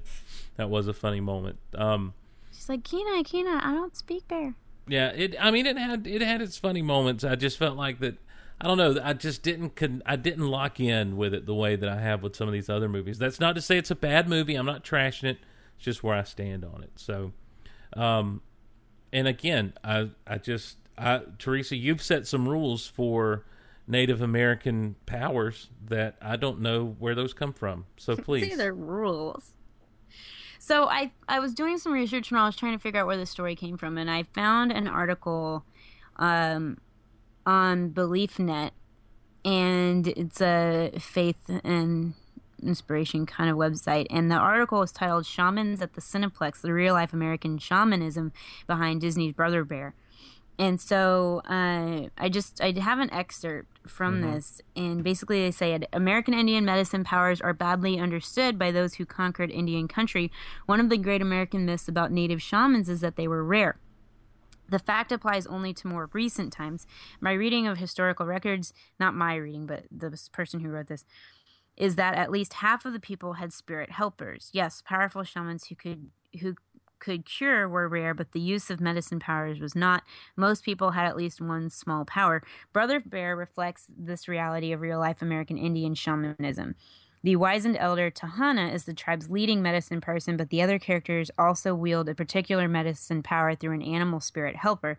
The spirits call upon Tanana to reveal to each member of her tribe their totem spirit power. Uh, when a person has come of age and the spirits are ready, Tanana calls for a ceremony in which she reveals the totem to the recipient, who in turn must catch the spirit power of it, as most natives now say. In that sense, every person in the tribe is a shaman in his or her own right. So I kind of took that to mean that their totem was some form of an animal, like you when we talk about having a spirit animal or a Patronus. and- or a patronus or something like that to where you embody the the true power behind that particular entity whatever it is Mhm. and so that's why i was thinking that you know the humans could turn into the animals if the spirits wanted to do so because they are connected to their totem whereas the animals themselves probably can't be turned into humans because they don't have a totem All right, we'll take it to the judges. Judges, I accept. I accept that reasoning, Teresa. I accept your reasoning, and I bow to your powers of research. So there that goes. Um, let me just sidebar real quick with you. Um, what I have two. I have several sidebars that I want to take. Let's start with this one first. What would your spirit animal or Patronus be? well i'm a manx cat Okay. And I know this because I took the quiz on Pottermore.com. Oh, okay. Like, I wish it was a penguin or like an otter or something like that, Mhm. but it's not. Pottermore.com has told me that I am a Manx cat, and you know, it's just like I had to square with the fact that Pottermore told me that I am in Hufflepuff, and as soon as I squared with that, I was good, and so Mhm. I'm okay with that. Uh, I can tell you a little bit about my Patronus if you want. To No, that's okay. Um, but I can. what's about to happen here? I'm. I don't want to get into a Harry Potter discussion. Is this not just a simple quiz? Is it gonna? Oh my gosh! Why is it playing music and stuff for me? Oh yeah, you have to ask. You have to ask it some, or it asks you some questions. I've muted this thing. Oh, is it going to ask me out loud or do? No, you you kind of move your cursor and it sort of goes around. Okay. It. I have to join Pottermore. Don't worry about it What right is now. what is this? What is this? They're trying to get me to do. Okay, my other question is the the word excerpt. You pronounce the p. I heard. excerpt? Okay. Excerpt? Excerpt? I don't know which is correct. I'm just. Uh, it, it's the I mean, it's kind of like what was that word the other night? pamphlet. Pamphlet. Mhm. Pamphlet. it's pamphlet. It's not pamphlet. Right, pamphlet. I, I'm with you. Pamphlet. Mm-hmm. Mm-hmm. Pamphlet. Sure, sure pamphlet. No. Mm-hmm. Anyhow, No, um, So there's so there's that situation. And there was another word that you said earlier in the evening during reading emails, and I didn't ask you about it. R E P R I S E. Wait, what? R E P R I S E. Repress? No. Reprise? Okay. R E P R I reprise. Okay, you said reprise. I, I've heard people say reprise, and I didn't know what's I don't know. what's I call it a reprise That's or a fine. reprise. I don't I don't disagree with your take on that situation. Um, I was just wondering. I feel like reprise is more British than the Mm, other, must- but that's that has be. nothing to do with the movie at hand, The Brother Bear. I this is this is interesting. I do accept your reasoning for reason Koda would not be because though people will have their spirit animals or their totems, if you will, animals do not have spirit people. Correct. Okay, I'm with boom. Gotcha. Yes. I think that'd be a great slogan to put on a coffee mug or something. Animals don't have spirit people. but then I feel like we're, you know, we're stereotyping the animals and putting them into a box. Because Mhm. why can't they have spirit people? I mean, they they're smart enough, right? I, I don't know. I mean, the Jungle Book would say they're I, smart enough. the Jungle Book would say so. I don't think real life says so.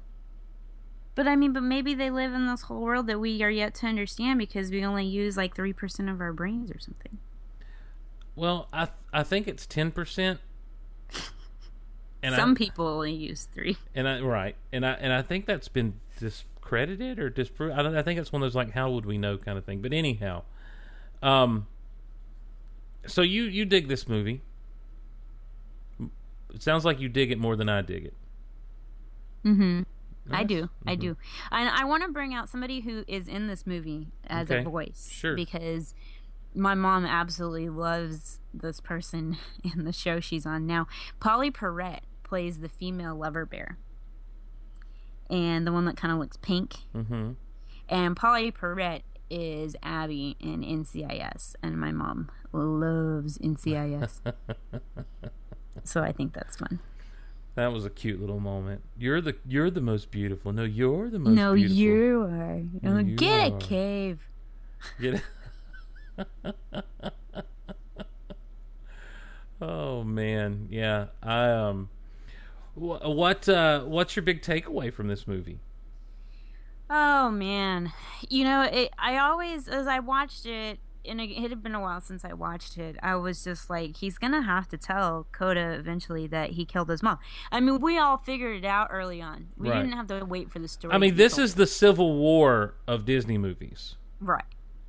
I mean, you knew that Kenai had killed his mother. You you quickly figured that out, and then you're just sitting there going, "Well, he's got to tell him." You know, I mean, Mhm. it would be wrong of him not to tell him. And you know, so we start when he starts that story and he says, "Well, it's a story about a man and a bear, a little about a bear and a monster." I was like, "Oh crap." Mhm. And then when Koda's like, "I don't like this story," and you can tell he's really upset, it just it breaks my heart. And then but you see, Koda is so for as much of a little cub as he is and sort of annoying little brother, you just want to like go, go away, stop talking. Um, hmm, what am I trying to say? He's really, really wise.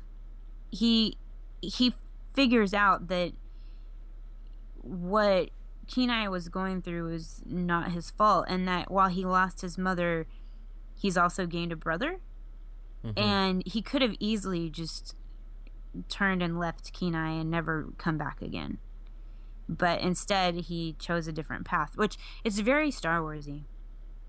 Yeah, it is. It, you're you're right, and and it's also kind of the power of the bond that they built, and I think maybe that is um, part of what I'm I, I was seeing here too is that they went a little too quick. I don't know, either a little too quickly or not quickly enough to um, Kenai accepting Koda and actually liking Koda. Like I, I feel like when it finally happened, it felt really abrupt. Like the montage wasn't the right kind of montage, or like you thought it had happened, and then all of a sudden he's being mean to him again, and it was just kind of, um, I don't know, it, that that kind of felt a little abrupt to me, or, or not not fleshed out enough, or something. It just didn't flow right to me. Um, there was a weird flow. It seems like it took them forever to get to the point to where they told the story, and then they just suddenly jumped to the part where they're like having the confrontation on the mountain, and then suddenly everything's okay, and it's Well, like I'm not you have talking like ab- 18 minutes. Left. I'm not talking about that. I'm talking about the leading up to all that stuff of just them be, being friends at all, because that's going to happen. The minute he, the minute he runs into Koda, and the minute they start talking, it's a Shrek donkey situation.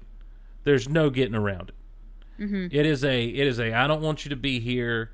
Um I you know, I want to be on my own. I want to figure this out on myself and I've got to go where the sky touches the earth and blah blah blah yakety schmackety blah blah and this kid's going to end up wiggling his way into his heart.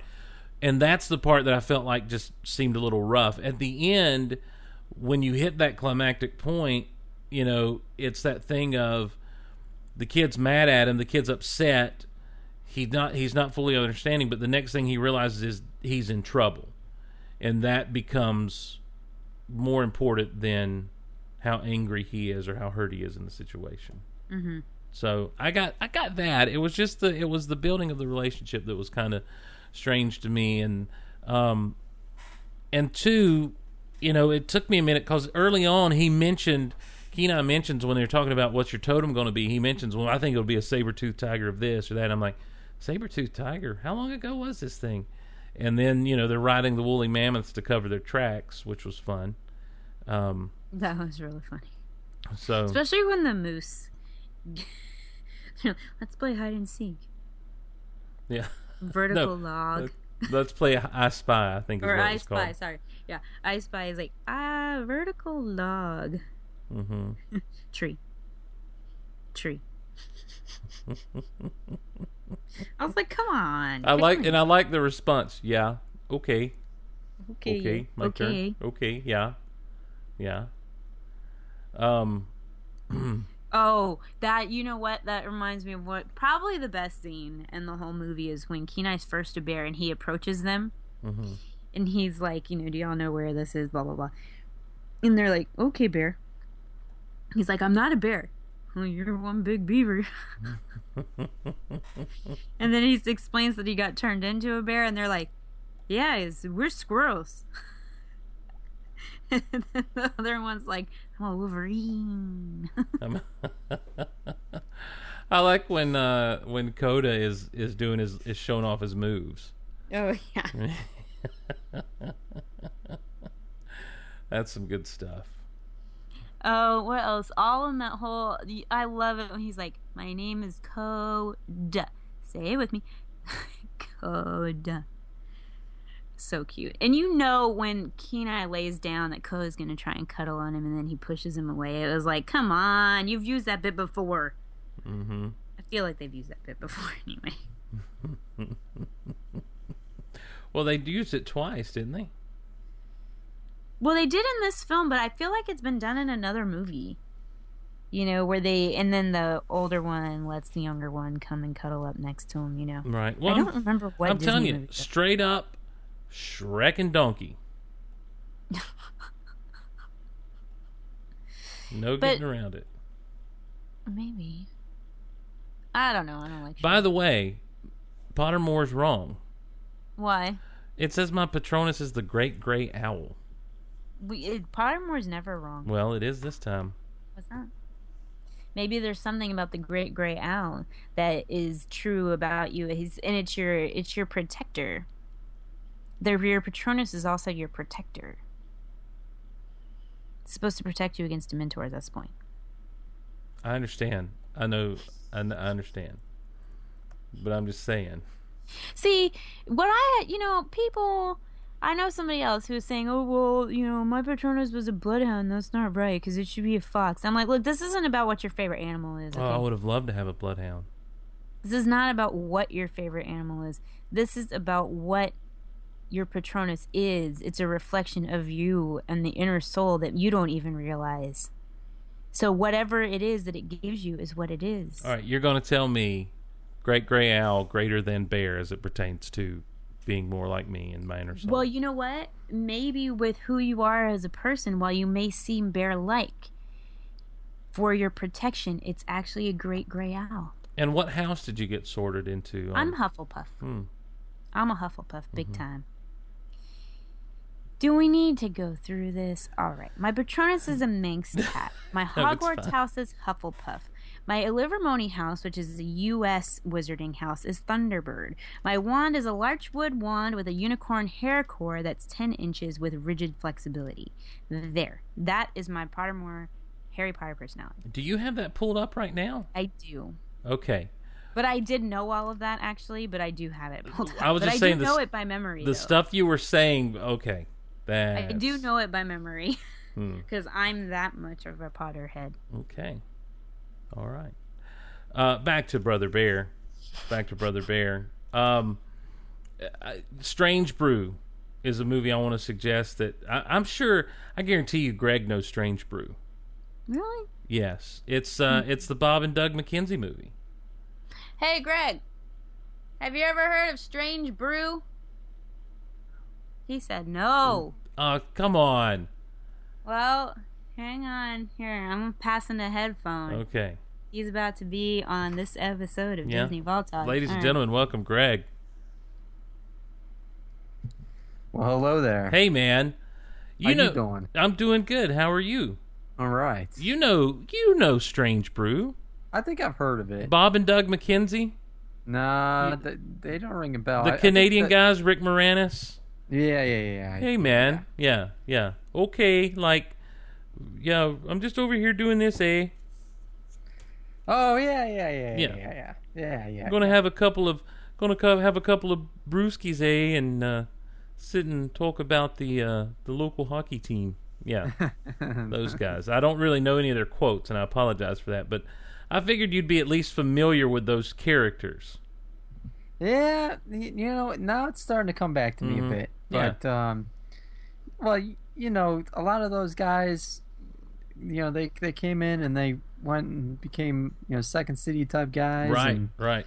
you know, um that was back at least I think in the golden age of that. Sure. Yes. Yeah. Well, they were. I mean, Bob and Doug McKenzie. They got their start on SCTV, Mhm. and uh, you know, along with guys like you know, good lord, John Candy was up there with them. Yeah. So like I'm that. Confused. Are Bob and Doug McKenzie, Rick Moranis, and Dave Thomas That's that played right. these moose? that play the moose in this movie. Okay, Yeah. see, Greg fell asleep during Brother Bear, so he Mhm. doesn't know who the moose are. Yeah. No problem. No problem. He he took a nap while I was watching Brother Bear. I can't. I can't fully blame you, Greg. Yeah, As I- talked about this. I was tired. Uh, yes. Well, And- you're a and the- hardworking and the, man. And the, and the and the fatigue outweighed the the interest. watching. The Sure. problem The is, is that we watch TV on the couch, which makes sense, right? Except for the couch is like where Greg would prefer to sleep, so Mm. he just falls asleep anytime he's on the couch. I used to have a couch like that. Yeah. So anyhow, well, thanks, man. I just, you know, Teresa was totally not tracking with me, and I was hoping maybe you would, and because I'm not familiar enough with the movie to be able to quote it or anything. So, No, no, I, I'm not. I'm not too familiar with it Mhm. either. Mhm. Um, but uh, you know, I with the folks that are in it, sounds like it might be intriguing. Might have to. It's is a- it on Netflix? it's a classic. I don't know, is it? No. Uh, don't think so. Rick But- Moranis, the great Rick Moranis. Yes. Oh, yes. fun fact! This was one of the last films he did before he went into hiding from acting. Well, we call it retirement, Teresa. yeah, this it, it really is because that was 2003, and he hadn't been around a long time. I was hoping they'd be able to snag him for a cameo in the in the Ghostbusters. Mm. Um, you know, they got everyone else right down to Sigourney Weaver for crying out loud. Sigourney Weaver. So, well, she was in the original Ghostbusters. I'm sorry, but anytime anybody says Sigourney Weaver, I just think about Finding Dory. Why is she in Finding Dory? Sort of.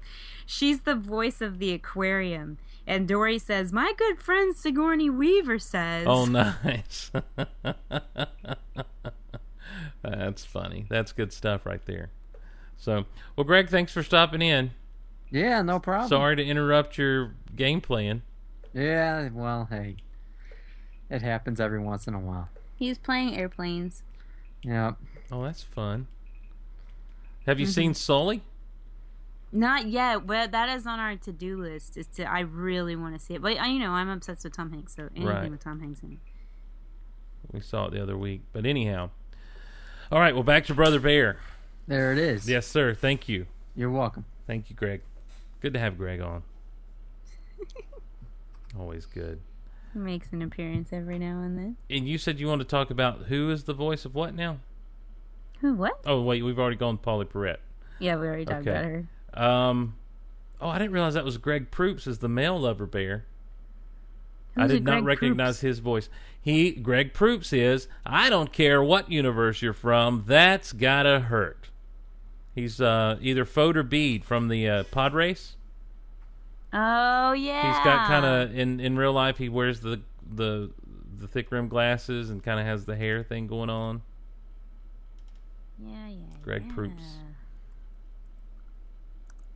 Who else is in this stuff? Jason Raize first and only film role. Oh wow, that's sad. Denahi, the middle brother. This was his only film role before he died in 2004. How did he die? Let's bring the podcast down. Hmm. So Estelle Harris is the old lady bear, and she's Estelle Costanza from Seinfeld, and she's Mrs. Potato Head in Toy Story. Oh my gosh, that's true. I'm trying to figure out how this guy passed away. That's sad. Hmm.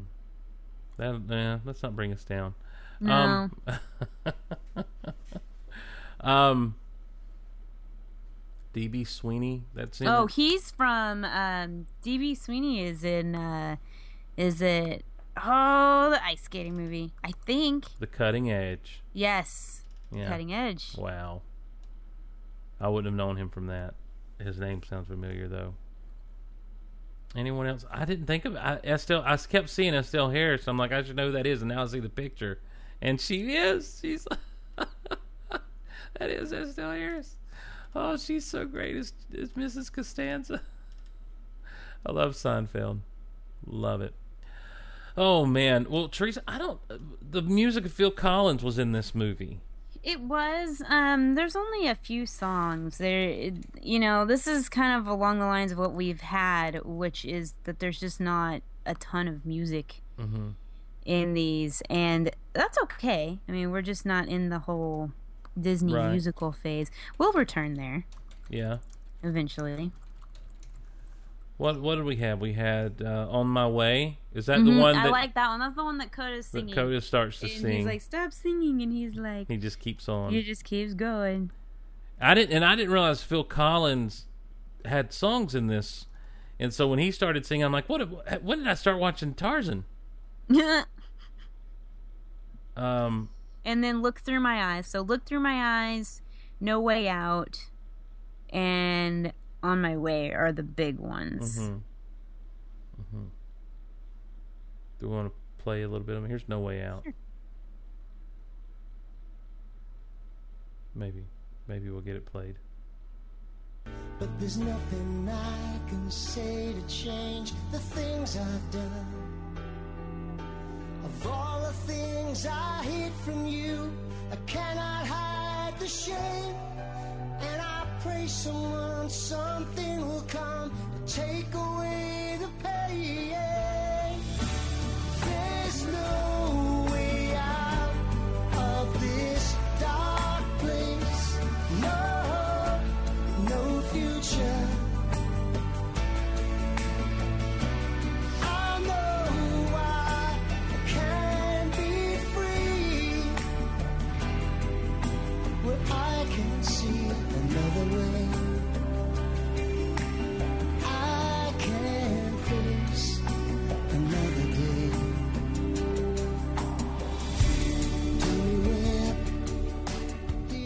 That's a real depressing song. Mhm. Once again, depressing movie, ladies and gentlemen.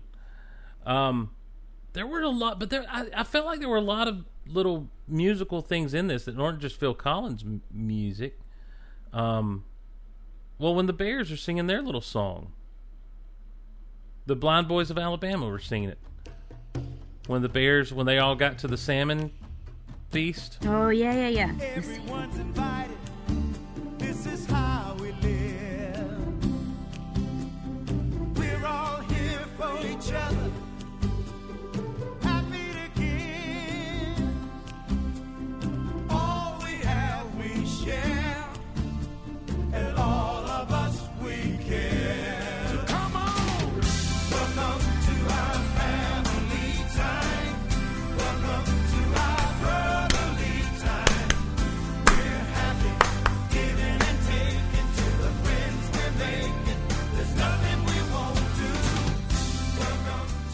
I have a question about the Blind Boys of Alabama.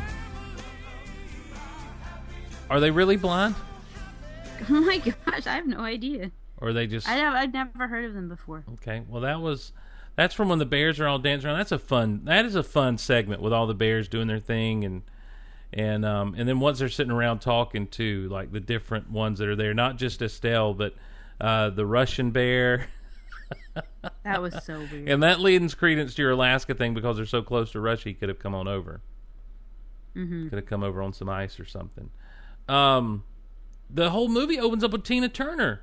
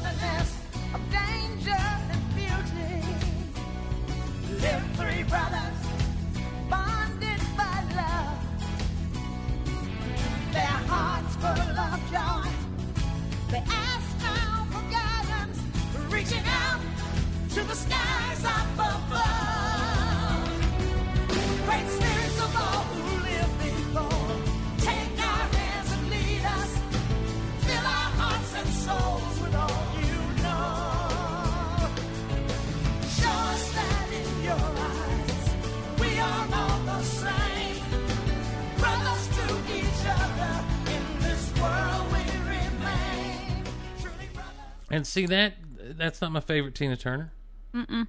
You know, give me a little. We don't need another hero uh, from Thunderdome, or you're simply the best. Come on, you're better than all the rest. Uh, Lauren in the chat mentions that Jump Five did a version of Welcome from the like the. Disney Mania stuff. Probably. That's fun. This movie. I still think I still think on my way if there's any is the best. Oh, I I completely agree. I was just saving the best for last. Probably a good choice. In the words of Vanessa Williams. The plague Oh, that's our- not that. Oh, that's not it. Stupid ads. Come on. You're not doing anyone any favors.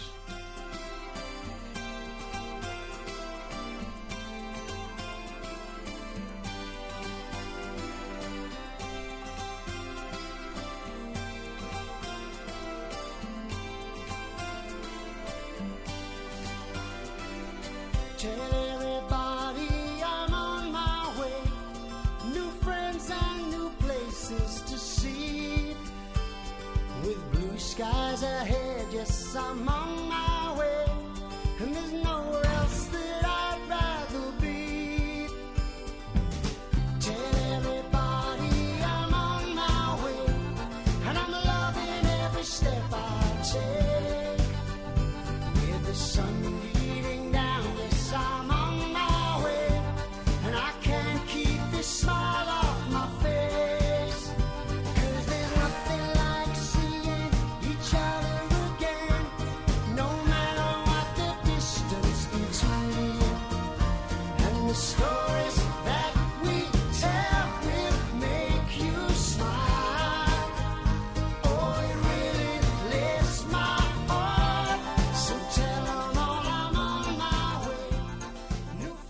That is a good little song there. It almost feels like if he was a little more percussion heavy, it would have been like a, a reject from Tarzan. Mm-hmm. It's got that same kind of rhythm and everything. Uh, maybe it's just that it's Phil Collins. It's the same artist. Who knows? But uh, it sounded like I got an accordion going in there. That's my accordion noise.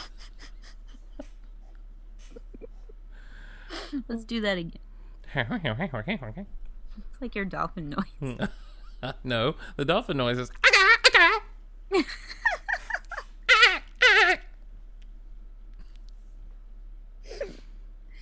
wish I could make noises.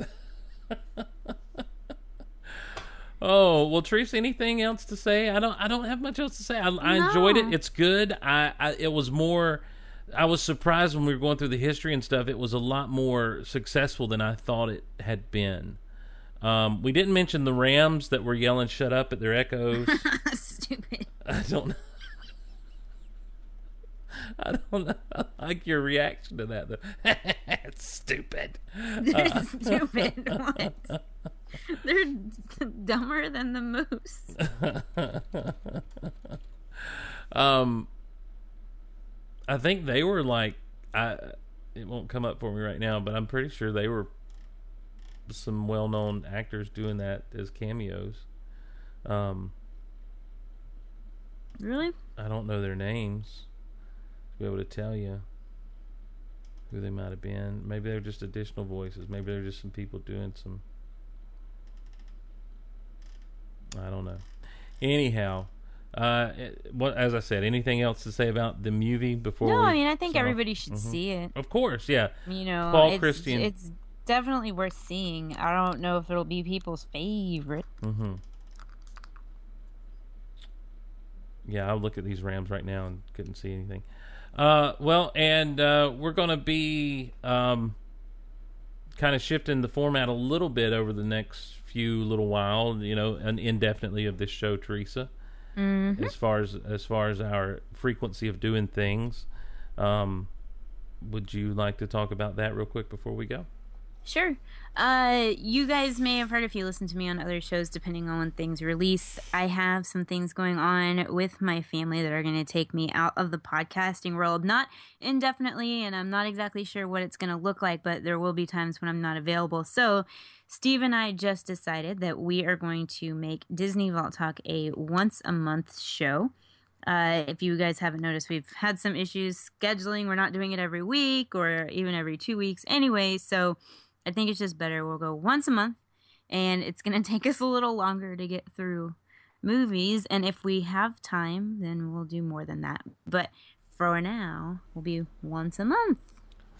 And then when we're and as Teresa said, when we get to where there's time and and things have settled down, uh, we'll go back to a more regular. Well, I mean, once a month is regular, but we'll go back to a more frequent. How about that uh, type schedule? So, but that wraps us up for the old Disney Vault talk. Of, talking about Brother Bear. What's next, Teresa? Do you know? Home on the Range. That's right. You, I should have known that. Home. This is a movie I've not seen, and it's much maligned. I've seen it, but I haven't seen it in a really long time. I mean, like this is the Phantom it's Menace. not even available on Netflix. Yeah, this is the Phantom Menace of Disney movies, I believe. hey now. That's what I hear. I mean, I mean, as far as like people, the public reaction. That's what I'm saying. Yeah. So, but anyhow, um, well that that's it. How how can people get in touch with us between now and the next time we're together? All right, you can email us at vaulttalk at gmail.com. You can find us on Facebook. We are facebook.com slash Disney Vault Talk. On Twitter, we are at Disney Vault Talk and Instagram at Disney Vault Talk. You can find me on Twitter and Instagram. I'm Ice Cold Penguin. Steve is at Steve Glosson. And please make sure you're following the Geek Out Loud universe of shows at Gulliver. Mm. You're better than all the rest. Yeah, do that. Follow those things. And uh, if you want to support the shows, there's a ton of ways you can do so. Head over to geekoutpodcast.com or geekoutonline.com, and there you'll see links to Amazon. If you use those links to do your shopping on Amazon, it helps us out tremendously, and we greatly appreciate your help with that. Also, look, the holiday seasons are coming up. Uh, you got some geeks in your life. Maybe you're the geek in your life. Um, How about uh how about this? Use the Think Geek links there to shop at Think Geek. It's got licensed stuff from all over and for just about any geeky thing you can think of. Use the Think Geek links to do your Think Geek shopping. And also if you're a collector of any sort, We've got Entertainment Earth links to their Funko Pops. We got them. There's links to the Star Wars stuff. There's links to all kinds of stuff there.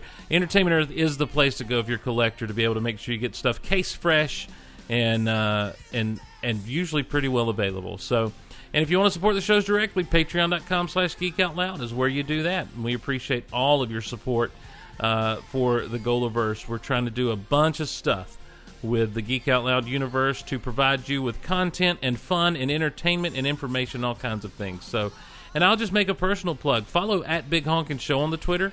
And uh, when we go live, if you're able to listen live, come join the, the Mixler Zoo crew, as we call it, and um, and enjoy enjoy for about an hour out of your day the Big Honkin' Show Monday through Friday. We have a good time with it that is it and we thank you so much for joining us. Those of you who joined us live here at mixer.com slash goldiverse and those who listen via the podcast we thank you so much for downloading and uh, listening to us. If you could leave some reviews if you've never done that before please do so. That helps us out as well. Until next time i'm steve.